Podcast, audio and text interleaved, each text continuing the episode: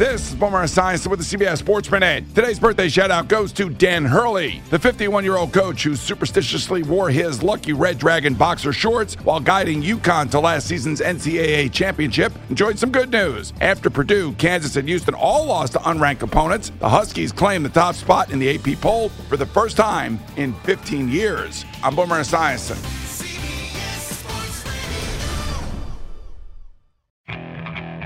Okay, picture this. It's Friday afternoon when a thought hits you. I can waste another weekend doing the same old whatever, or I can conquer it. I can hop into my all new Hyundai Santa Fe and hit the road. Any road. The steeper, the better. Because my all new Santa Fe is available with HTRAC, all wheel drive, so I can hit the trail without a worry in the world.